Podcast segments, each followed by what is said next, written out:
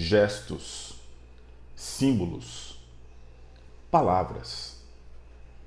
Um líder de uma empresa, um reitor de uma universidade, um presidente da República, um prefeito de um município ou um governador, qualquer pessoa que exerce liderança, que está à frente de um grupo dentro de uma empresa, um chefe, aquele que tem a responsabilidade de desenvolver ações junto a um público menor, um coordenador, um diretor, qualquer que seja a função de um líder, ela ela tem uma série de elementos que simbolizam para aqueles que devem seguir as ações, desenvolver as políticas, no caso de governo, é, esses símbolos, esses gestos, eles dizem muito.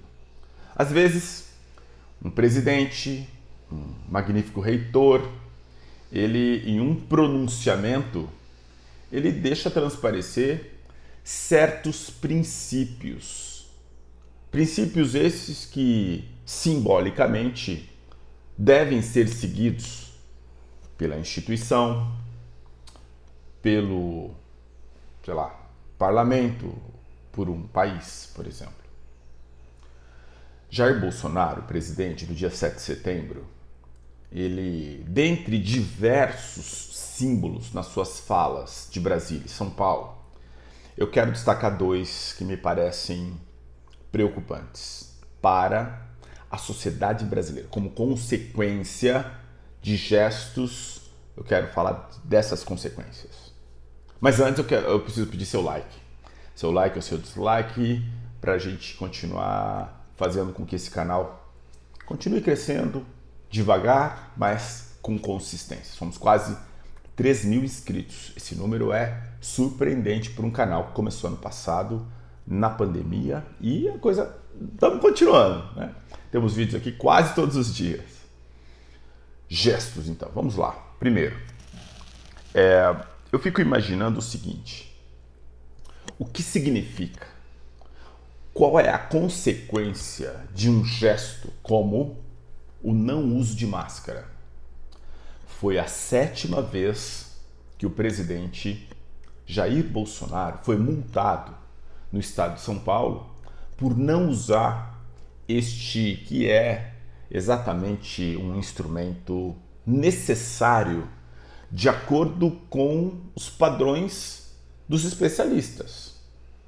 Quem recomenda o uso de máscara e o distanciamento social na pandemia não é um político essa decisão não cabe também a um influenciador digital.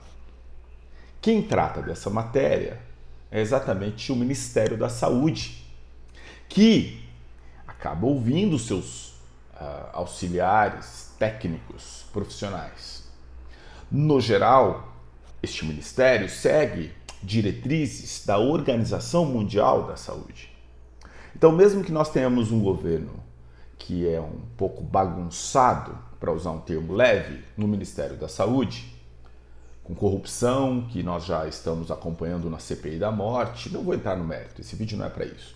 Mas mesmo que nós tenhamos isso, nós temos regras muito claras do Ministério da Saúde e preocupação do próprio ministro Queiroga, embora ele tenha se mostrado um pouco um serviçal, nesse aspecto, ele, no geral, fala sobre a importância do uso de máscara. O Ministério da Saúde tem esse protocolo que não é seguido pelo presidente, que é o responsável em última instância pelo ministério. Percebe como a coisa vai ficando bagunçada do ponto de vista simbólico e de gestos? Então eu, diretor de uma empresa, estou de certo modo pegando um setor determinado da minha empresa e fazendo alguma coisa contrária àquele setor. Em última instância, eu estaria prejudicando a minha própria empresa. No nível da política, Bolsonaro é o presidente da República. E quando ele sabota uma política do Ministério da Saúde, ele está sabotando o seu próprio governo. Percebe que a sabotagem aí não é a Aldória, que ele pensa ser um adversário, é a sabotagem ao governo na medida em que o Ministério da Saúde tem esse protocolo.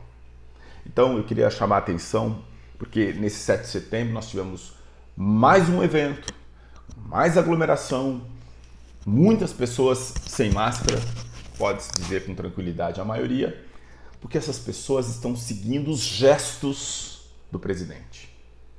Elas estão acompanhando o simbólico do presidente. Em última instância, a palavra do presidente.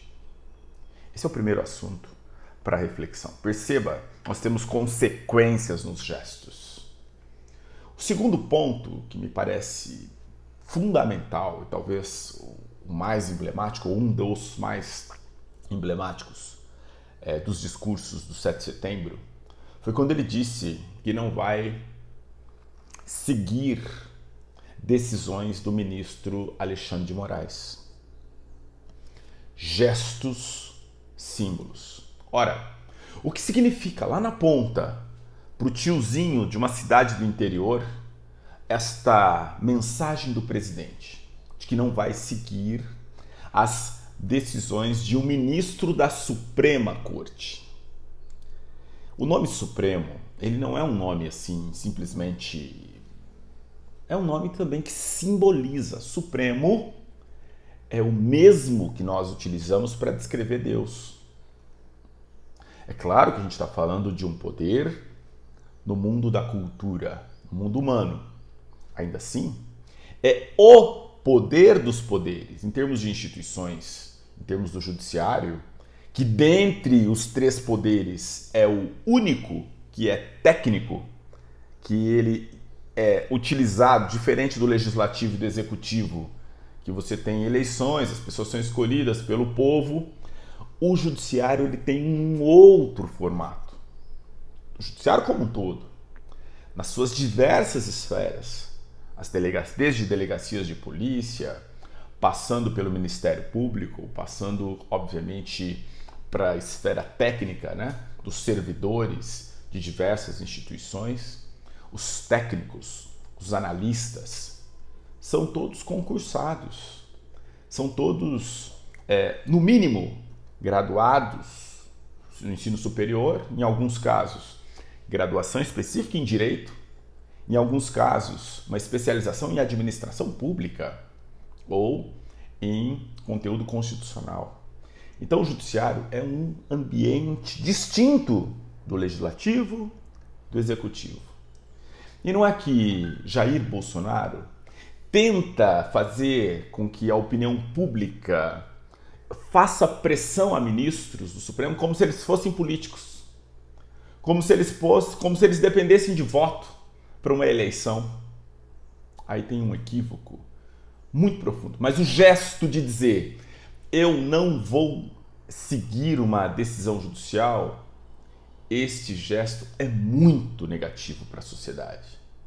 Porque, em última instância, o chamado Zé Trovão, o suposto caminhoneiro, que parece não ter caminhão, ele está exatamente seguindo o gesto do presidente.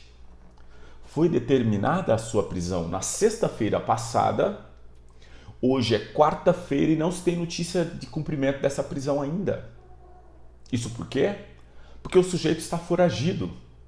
E por que está foragido? Porque ele exatamente está seguindo os gestos que o presidente tem dito nos últimos dias, mas ele enfatizou no dia 7 de setembro. Então perceba, quando um presidente da República, que é o cargo mais importante de uma democracia, diz com todas as letras que não vai seguir uma decisão judicial, ele está justamente desprestigiando o judiciário como um todo. A questão não é pessoal ao ministro Alexandre de Moraes. Quando se fala de um ministro de uma Suprema Corte, você não está falando de um ministro individualmente, você está falando de um corpo que se chama Suprema Corte. Jair conseguiu unir alas distintas do Supremo. Muitas votações nos últimos anos, no contexto da Lava Jato, estavam ali em 6 a 5, eventualmente um placar assim. E de repente nós temos unanimidade da corte, justamente porque Bolsonaro fez com que a corte se protegesse. Então, quando ele critica um ministro, seja o Alexandre de Moraes ou o Luiz Roberto Barroso, que é o presidente do TSE, ele está criticando o conjunto. E pior nesse caso, ele está colocando a população, seus seguidores, contra essa instituição. E quando a população está contrária a uma instituição dessa importância, ela também, como consequência, está contrária ao STJ, a outros tribunais superiores e também a juízes de primeira instância. Portanto, o que está em questão aqui é o desprestígio do judiciário. Você pode não gostar de uma decisão de um juiz ou não gostar de um juiz, mas acatar a sua decisão é uma tarefa obrigatória e cidadã. E é essa tarefa que Jair não quer se ocupar. E mais do que isso, ele quer estimular, e o fez ontem, a população para que também descumpra decisões judiciais. Você tem ideia do tipo de consequência que a gente vai ter na sociedade neste segundo ato? Então, retomando, uso de máscara.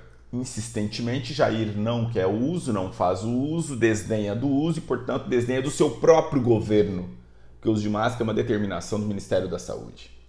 Dois, atentar contra um poder, eh, no caso o judiciário, e não é qualquer poder, é a Suprema Corte, e tentar colocar a população contra a Suprema Corte. Houve pelo menos sete tentativas de invasão do Supremo no 7 de setembro. Curioso, né? Sete tentativas em que a polícia precisou intervir para que isso não se consolidasse. E por que isso? Porque você tem um líder da nação estimulando a população a invadir o Supremo, a destruir tudo que está aí do ponto de vista institucional. É este o momento que nós vivemos. São preocupações para reflexão, é evidente que as instituições tomarão as suas decisões, tem um movimento forte de retomada da discussão sobre o impedimento ou sobre a própria dimensão de Jair não poder se tornar elegível. Parece-me que o caminho está aberto, são vários flancos, ele já é investigado em várias frentes e é uma questão das instituições também simbolicamente, simbolicamente darem também o seu gesto, a sua palavra que coloque as coisas no lugar. É isso. Samuel Mendonça, topa pensar, dê seu like, seu dislike, comente, mande para seus amigos. Se você julgar que faz sentido e venha sempre tomar um café. Até!